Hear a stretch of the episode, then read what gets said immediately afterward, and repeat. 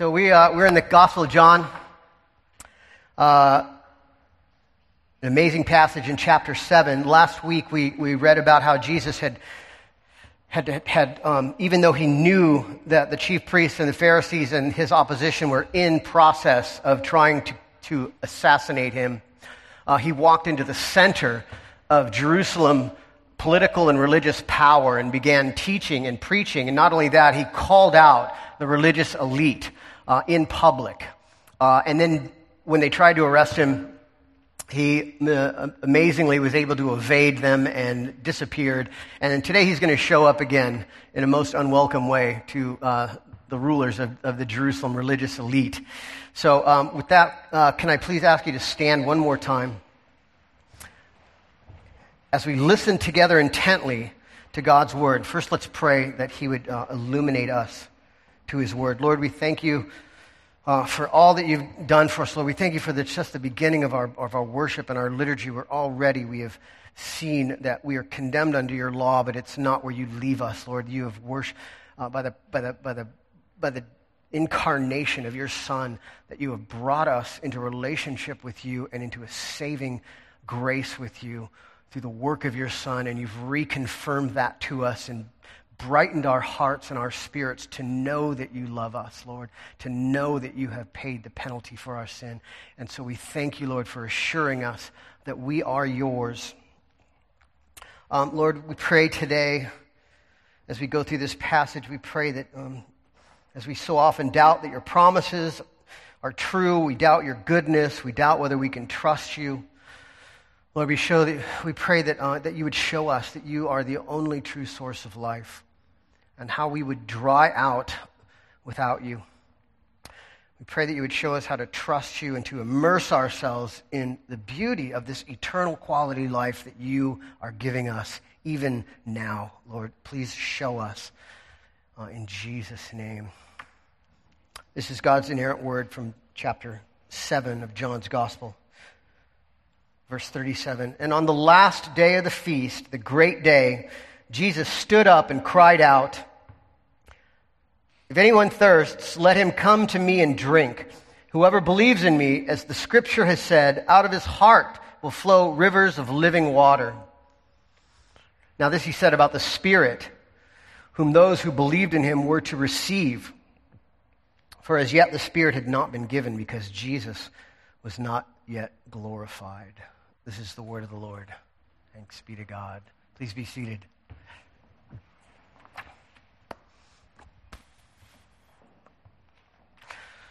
So, in order for this to really even make any sense, the, what just happened, the heaviness of what just happened and what we read, I have to give you the background of what's going on with this feast of the great day. This is the, the Feast of Tabernacles, and this is the, it's a seven day long feast. This is the last day of the feast called the Great Day.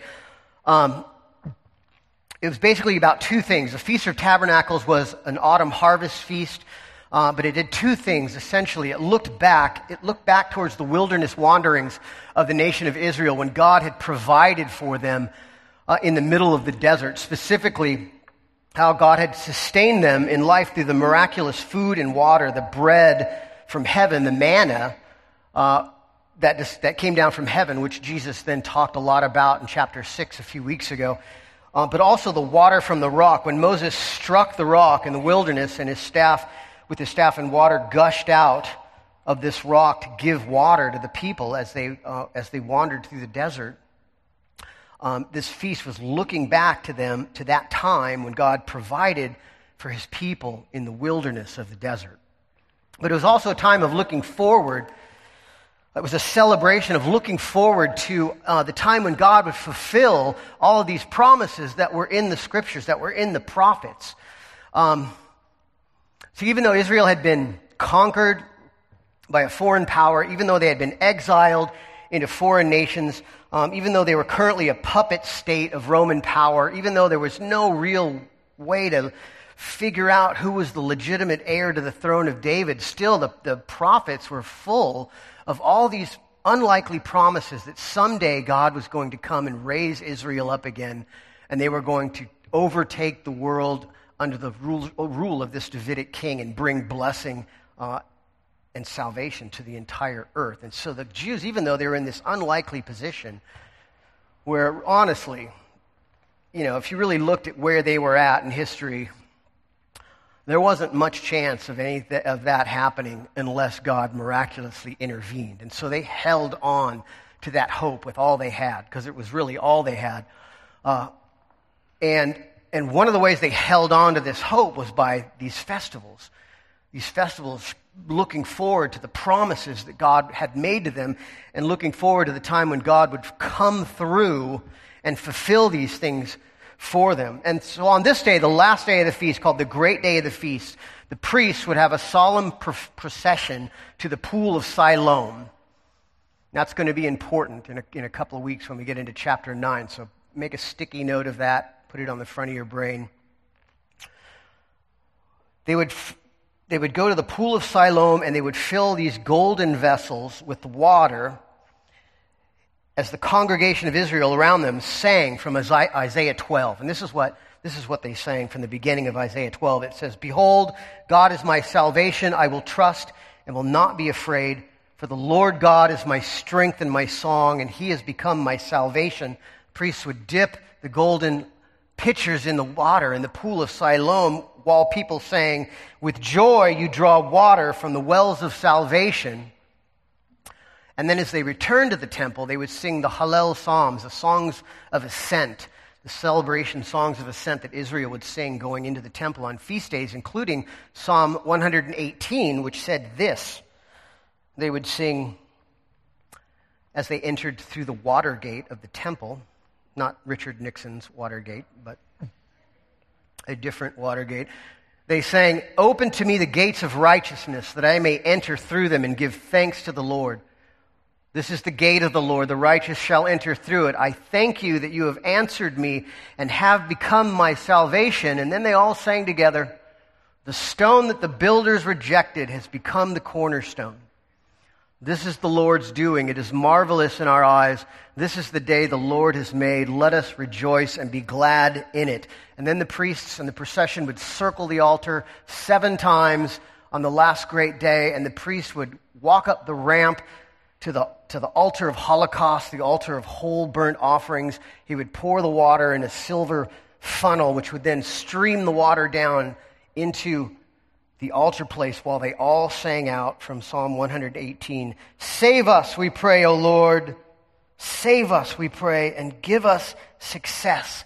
And at that exact moment, in the congregation of Israel, this rogue teacher stood up in that solemn moment and he shouted out at the top of his lungs If anyone thirsts, let him come to me. Whoever believes in me, as the scripture has said, out of his heart will flow rivers of living water. Isn't that heavy? With the background context of what he's saying, of all of those passages that we know all of Israel circling into the temple, singing these messianic songs, shouting out for God's salvation, dipping the water into the pool, into the wells of salvation, and asking for God's forgiveness. And they come in, and Jesus shouts out in an answer to their prayer. And so, the big idea, the thesis, the big lesson that John wants us to understand, Jesus wants us to understand in this passage is this. Jesus promises in the scriptures to give eternal life to anyone who wants it. Real simple. Jesus promises in the scriptures to give eternal life to anyone who wants it.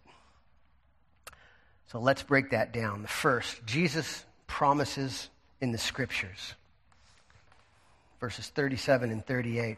And so on the last day of the feast, the great day, Jesus stood up and cried out, If anyone thirsts, let him come to me and drink. Whoever believes in me, as the scripture has said, out of his heart will flow rivers of living water.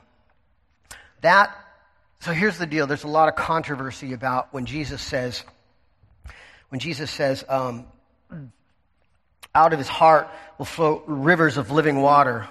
Uh, it's an uneven split. That some people think it's, it's ambiguous. We don't know who the he is, right?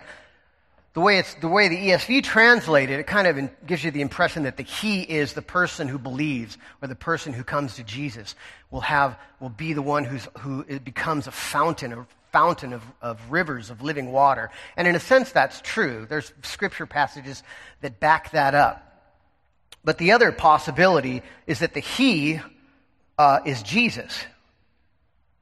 Uh, and I think, given the context, given the fact of what Jesus is talking about, given the whole storyline of what John has been teaching us up to this point about how Jesus is the one who is fulfilling all these Old Testament scriptures, I think both of those things are true. But I think primarily, as usual, this is, has a lot more to do with Jesus than it has to do with us. And so I think what he's saying, what he's promising is that Jesus is the river of living water promised in the scriptures. We've so far come to the up through the chapters reading how John has been teaching about how all these major themes of the Old Testament are fulfilled in Jesus. Jesus is the Passover lamb. Jesus is um, the spiritual exodus, bringing his people out of the bondage of slavery and death.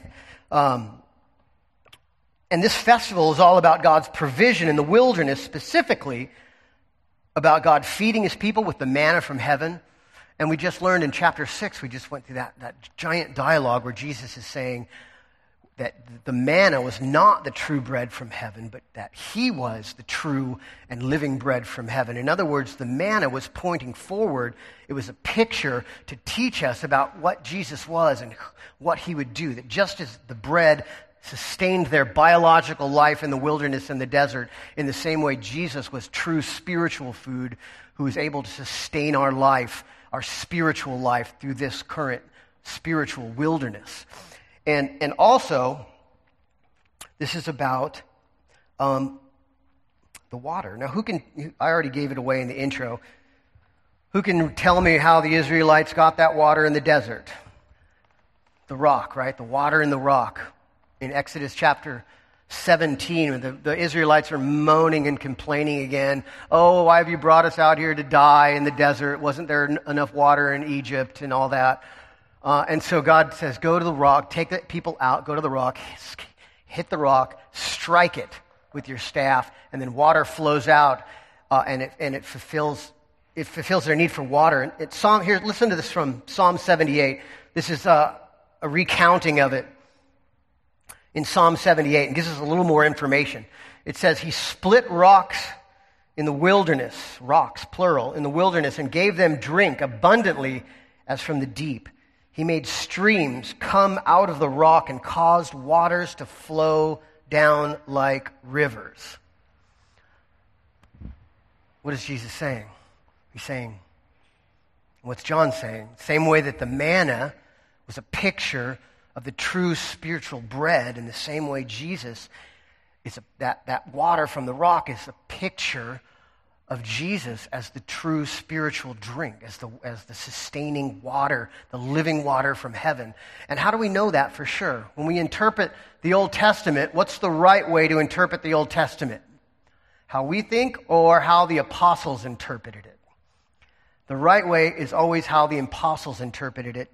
And here is the official apostolic interpretation from Paul in 1 Corinthians 10. For I do not want you to be unaware, brothers, that our fathers were all under the cloud, that he passed through the sea, that all were baptized into Moses in the cloud and in the sea. All ate the same spiritual food, the manna, and all drank the same spiritual drink, for they drank from the spiritual rock that followed them, and the rock was Christ. Now, that doesn't mean that there was a rock that was following them through the desert, right? I think he means temporally. That rock was a picture of the true rock that followed them in God's salvation history. The rock that gushed forth the water, that brought living water, as the psalm says, rivers of living water out to the children of Israel, was a picture of Jesus, the true and living water that sustains us in eternal life. Now, so why, why is that important? Here's the big reason why that's important. Um, It means that when Jesus is making promises, it means he, he's able to back them up. He's not just standing up in the temple and saying, like a used car salesman, saying, Hey, trust me, I'm the water of life. He's directing them to the scriptures.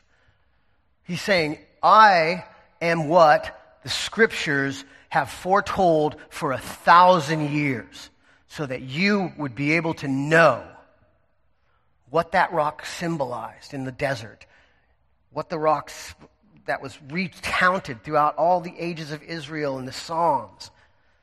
So you would know what the true, what the true meaning of that was. And, and he backs that up with this prophetic record in the scriptures uh, that shows that God foretold what he was fulfilling and what he was doing a thousand years before he did it. That's some credibility and some backup. And the, the reason that's important is because, man, isn't it? There's a lot of people making promises, right? Every, every, every leader of every religious organization, every religious, every religion the world's ever known, Buddha's made promises. Krishna makes promises.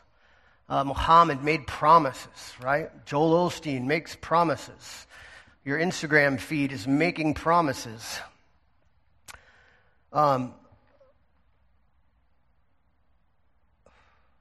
advertising agencies, for sure, making all sorts of seductive promises that are telling you this is the water of life.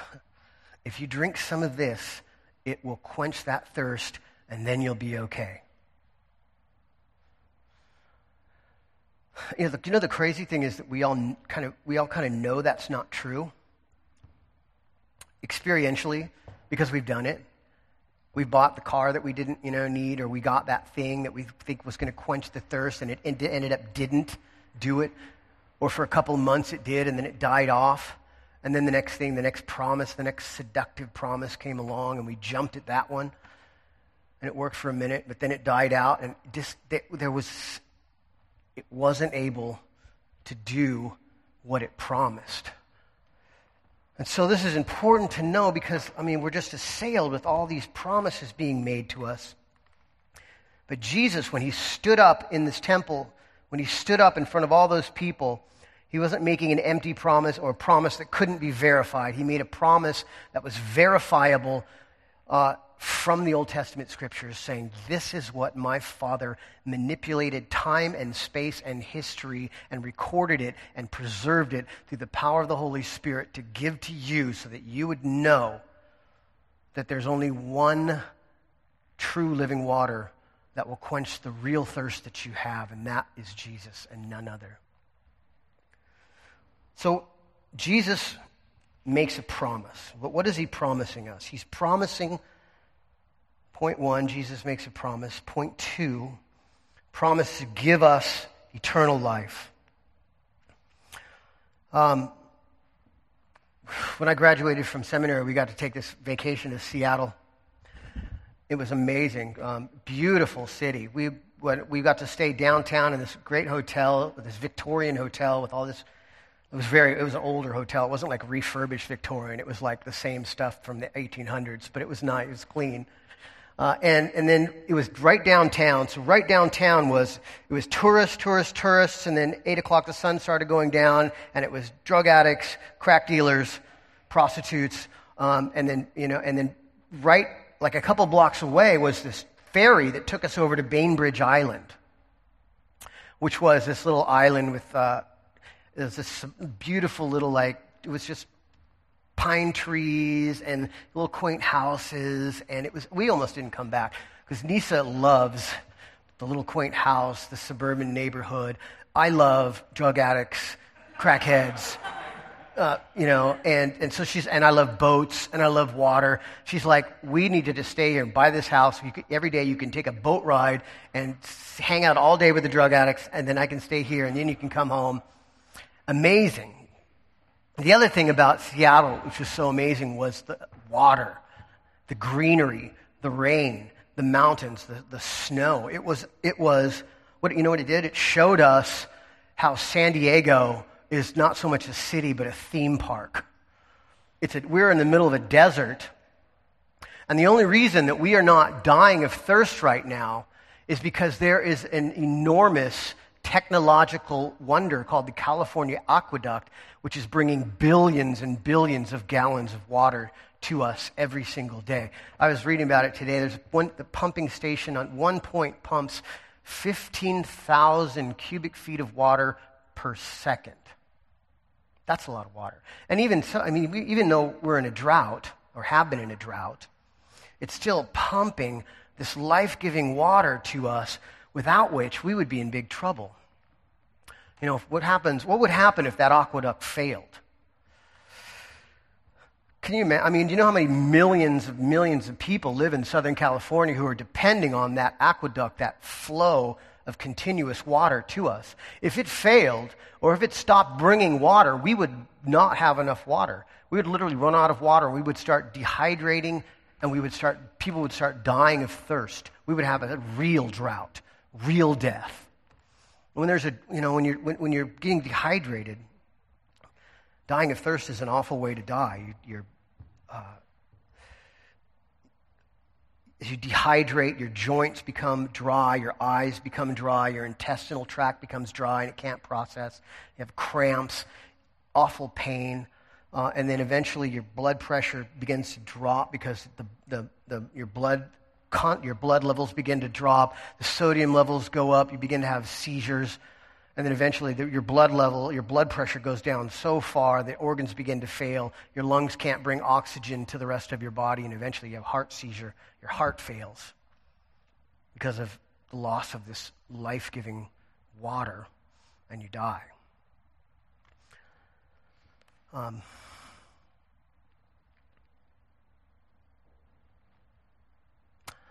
it's almost it's very close to what David describes in Psalm 32 about becoming spiritually dry because he's holding on to his sin. If you read that psalm, it's a, he's really he's giving this description, this poetic Hebraic description of, of a carcass that's been left out in the desert, that's being all the life juices are evaporating in the desert sun and the bones are bleaching out. Uh, and he, as a, a desert he spent a lot of time in the desert. He knew what that looked like. And he's, he's equating this to being cut off from the vibrant spiritual life of the Lord had led him to feel just like he was making this beautiful, this not beautiful, but awful, terrible metaphor. I feel spiritually just like that animal looks who is dying and dehydrating out in the middle of the desert. And the, when Jesus says, you know, just using water here, and, and John tells us that he's using it to equating that to the Holy Spirit, and he's using, he brings up whoever thirsts, he's using thirst as a metaphor for this deep spiritual longing that we have. And he's using water as the metaphor for the, for the life giving power of the Spirit, the only thing that's able to really satisfy that thirst that we have. You know, does anybody else here suffer from an occasional low level dissatisfaction with life?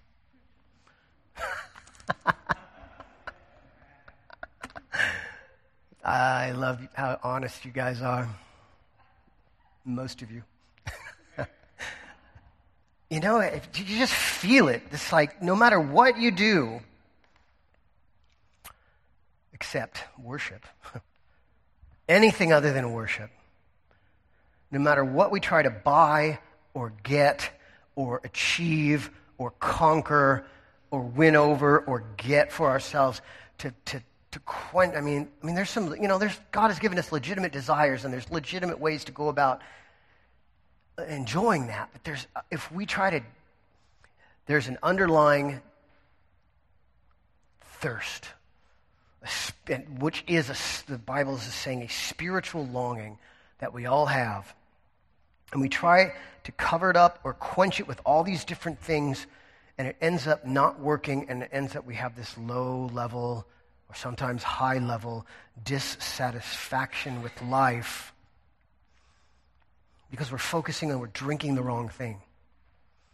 We're trying to get satisfaction out of the wrong, wrong thing. Something more, something new, something missing. And the something that's really missing is a vibrant spiritual life. We can almost fill it with these other things. We can distract ourselves from it, but eventually it kind of bubbles back up to the surface. That's what Jesus is talking about. That's the thirst that he means. And what he offers to fill it uh, are these rivers, is, is this abundant river of water coming out from him. There's one more scripture that's important to look at considering this, and that's in Ezekiel, Ezekiel 47.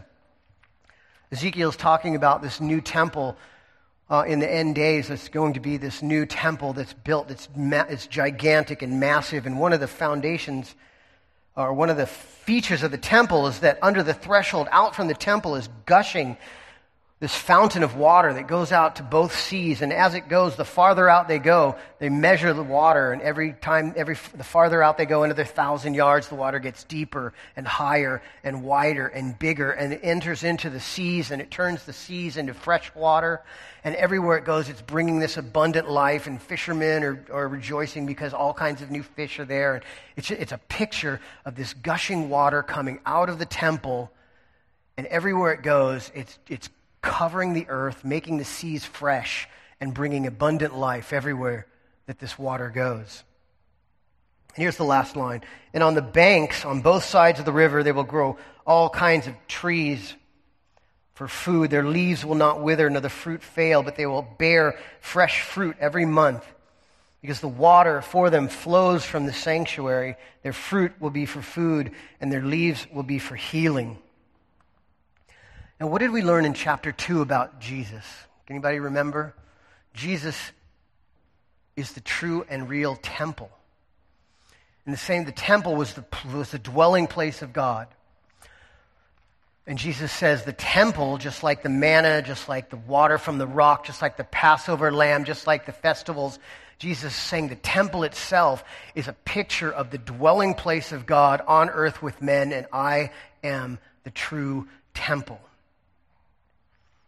which therefore in Isaiah is picturing forward as the true temple being this place where this fountain of rivers flowing out, bringing life to the whole world. And listen to this. This is, the, this is almost the last line of the Bible in Revelation chapter 22.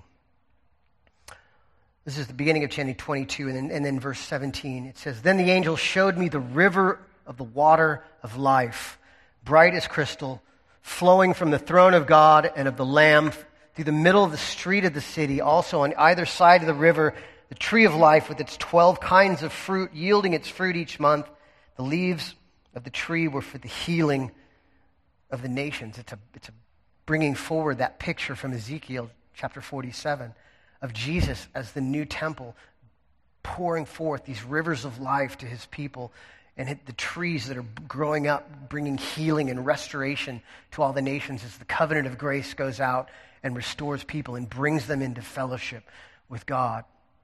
And then on verse 17 it says, The Spirit and the bride say, Come, and let the one who hears say, Come, and let the one who is thirsty come.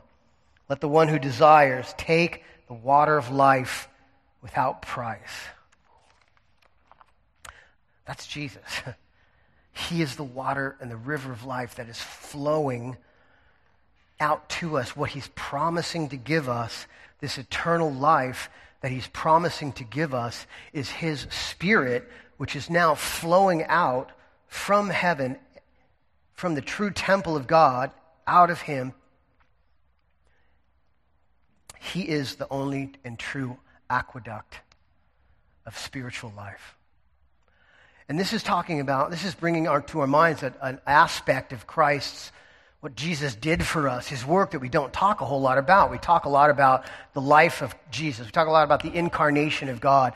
We talk a lot about how the life of Christ was, fulfilled the law for us. We talk about the death of Christ a lot, how his crucifixion paid for all of our sins, how his resurrection is the, is the first fruits of the resurrection of all of us. It's God showing that, that he was successful in his work to us. But there's another aspect of that called the ascension, where Christ ascends into heaven. And when he ascends, what is he able to do? He's able to pour out his spirit onto all flesh, onto his people. And so, what?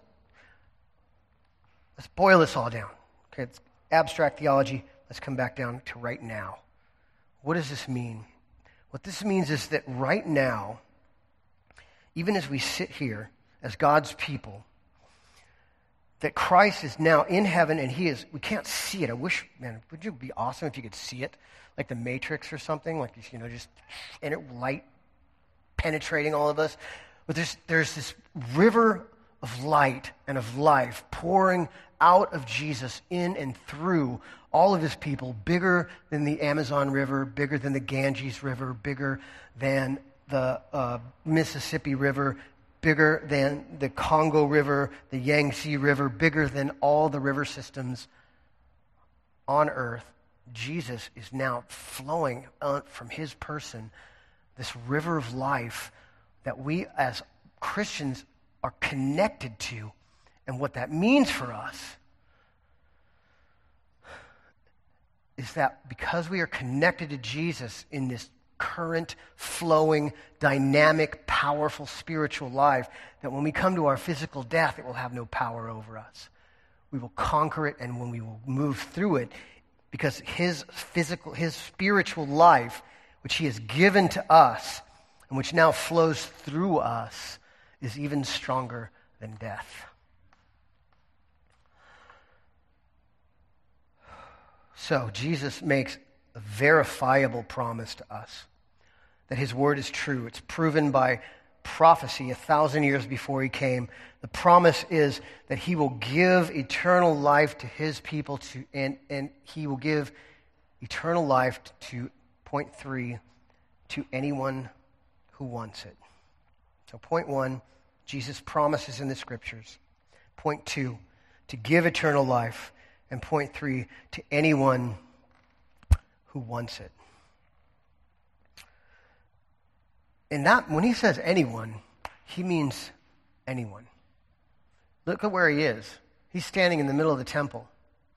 He's saying, You chief priests, you Pharisees, you cops in the back who are here to arrest me, you guys over here who are conspiring to kill me, you people who think this, uh, you tax collectors, you Republicans, you Democrats, you drug addicts, you prostitutes, you teenage runaways, you name it, anyone. Anyone. Whosoever believes in me, if anyone thirsts, let him come. It's a wide open free offer of eternal life to everybody within his hearing and everyone within his hearing now as we speak his words. And he's within anyone's hearing that you go out and speak these words. Open promise, open invitation. So if that's true, why is it why isn't everybody saved? I mean, doesn't that sound like the best news in the whole world? They call it the good news, right? Why is it that not everyone's saved? Why doesn't everyone take it? Here we have water. This is um, actually, I pulled this out of the river of the water of life. Um, actually, I, I, got this from uh, well, when we were on that same vacation, we went to the Columbia ice field, uh, to the, Abath, uh, the Abath, Ab, Glacier, which is one of the biggest glaciers in the North American continent. We took this giant monster truck bus up these giant steep uh, tr- ice sheets to this glacier on top of this mountain, and we were able to put our water bottles under the flow of this glacial water that had been frozen for 10,000 years, untouched by man, and we filled our bottles up with this pure, perfect water. This isn't it. We drank it. But let's pretend this is glacial water, pure, un- untainted, full of minerals. It's perfect to sustain life. This will refresh my body and reconstitute my cellular structure. It will sustain life in a way that no other liquid on earth can. But the taste, meh, doesn't do a whole lot for me. On the other hand, oh yeah. You see that? Can I get a close up? Do you see the, the sweat dripping off of that can? Just cold and frosty and inviting. In fact, let's open that bad Larry right now. Mm. Just the sound of it just makes you start slobbering, doesn't it? Ah. This is mostly water.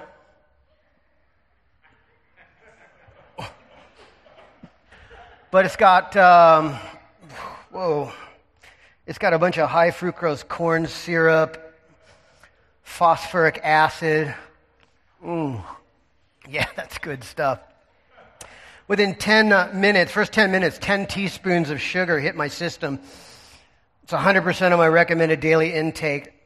The only reason you don't vomit when you drink it is because the phosphoric acid cuts the sweet flavor. Within 20 minutes, my blood sugar spikes, my liver responds with a flood of insulin, turning massive amounts of sugar into fat.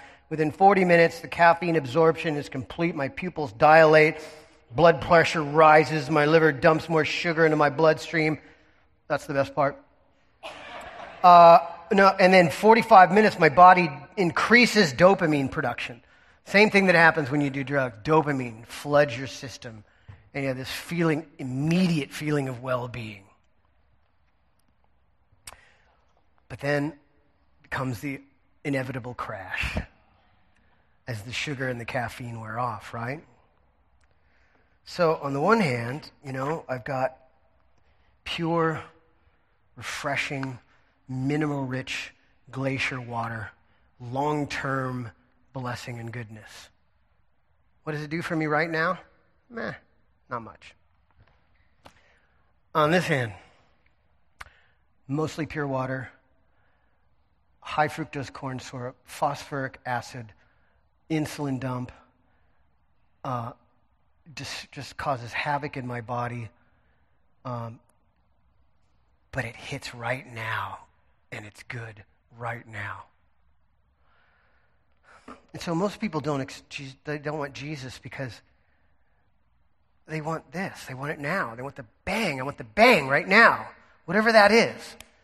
You know, and you know, you name your flavor. You know what it is. I know what mine is. You know what yours is. Um, could be myriads of different things, but whatever it is, it gives you instant payoff right now. But also know it creates sadness and pain later, which is what God wants to protect us from.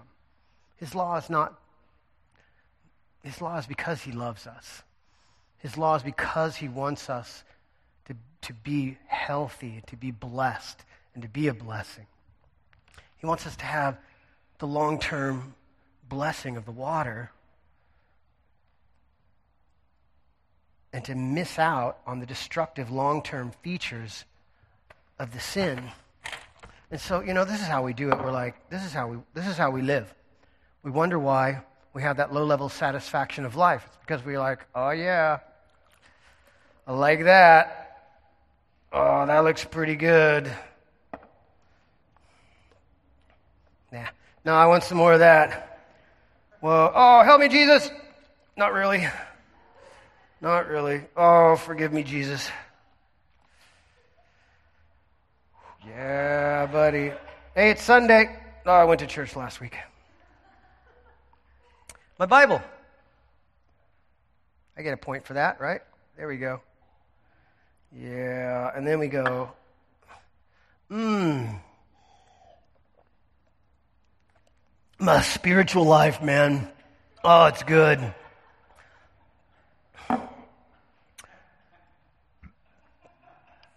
And we go down the road and we're anemic and we're depressed and we have that low level dissatisfaction with life because we've immersed ourselves in this.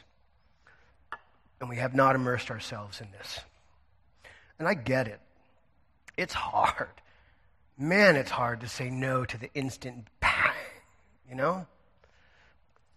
And you know, God knows that too. How how do you how do you go about reorientating yourself from immersing in this to immersing in this? Do you think about it? Sit at home and think about how much better water would be for you. Study water. do we, you know, how do, you know how you do it? You start drinking it. And at first, your body rebels. No, I don't want that. I want that. Your mind rebels. I don't want this. I want that. But as you go along, all of a sudden, you become reacclimated to this. And this becomes beautiful. And this becomes not just good for you, but it becomes the, the, it becomes good to take into your body, and this starts to taste like what it really is. Amen. So let's conclude. Jesus gives us verifiable promises through the scriptures. The promise is that he will give us a new and better quality of life that sustains us even through physical death. And the more we participate in that life now by immersing ourselves in the things of God and in glorifying God and in worship and in awe of God, the more our desires come in line with that, and the more we then become rivers of life to everyone around us. Remember what he said to the Samaritan woman? He said, The water that I will give him or her will become in her a spring of water welling up to eternal life. And that's what I want for us as a church. I don't want us to be people who come in here and play church. I don't want us to be, I want us, we're small enough to know each other well enough to encourage each other in a real and sustainable way. To begin immersing ourselves in these things of God so that we can then become these rivers of life. So that when we go out into the world, we're giving life and we're giving water and we're giving beauty from the beauty that's flowing through us from what Jesus is and what he's given us. So I'm, let's all be praying for that. I'll pray for me. I'll pray for you. You pray for me. And let's do that. Let's be that kind of church. Amen. Father, we thank you for your word, for the beauty of it, of the way it challenges us.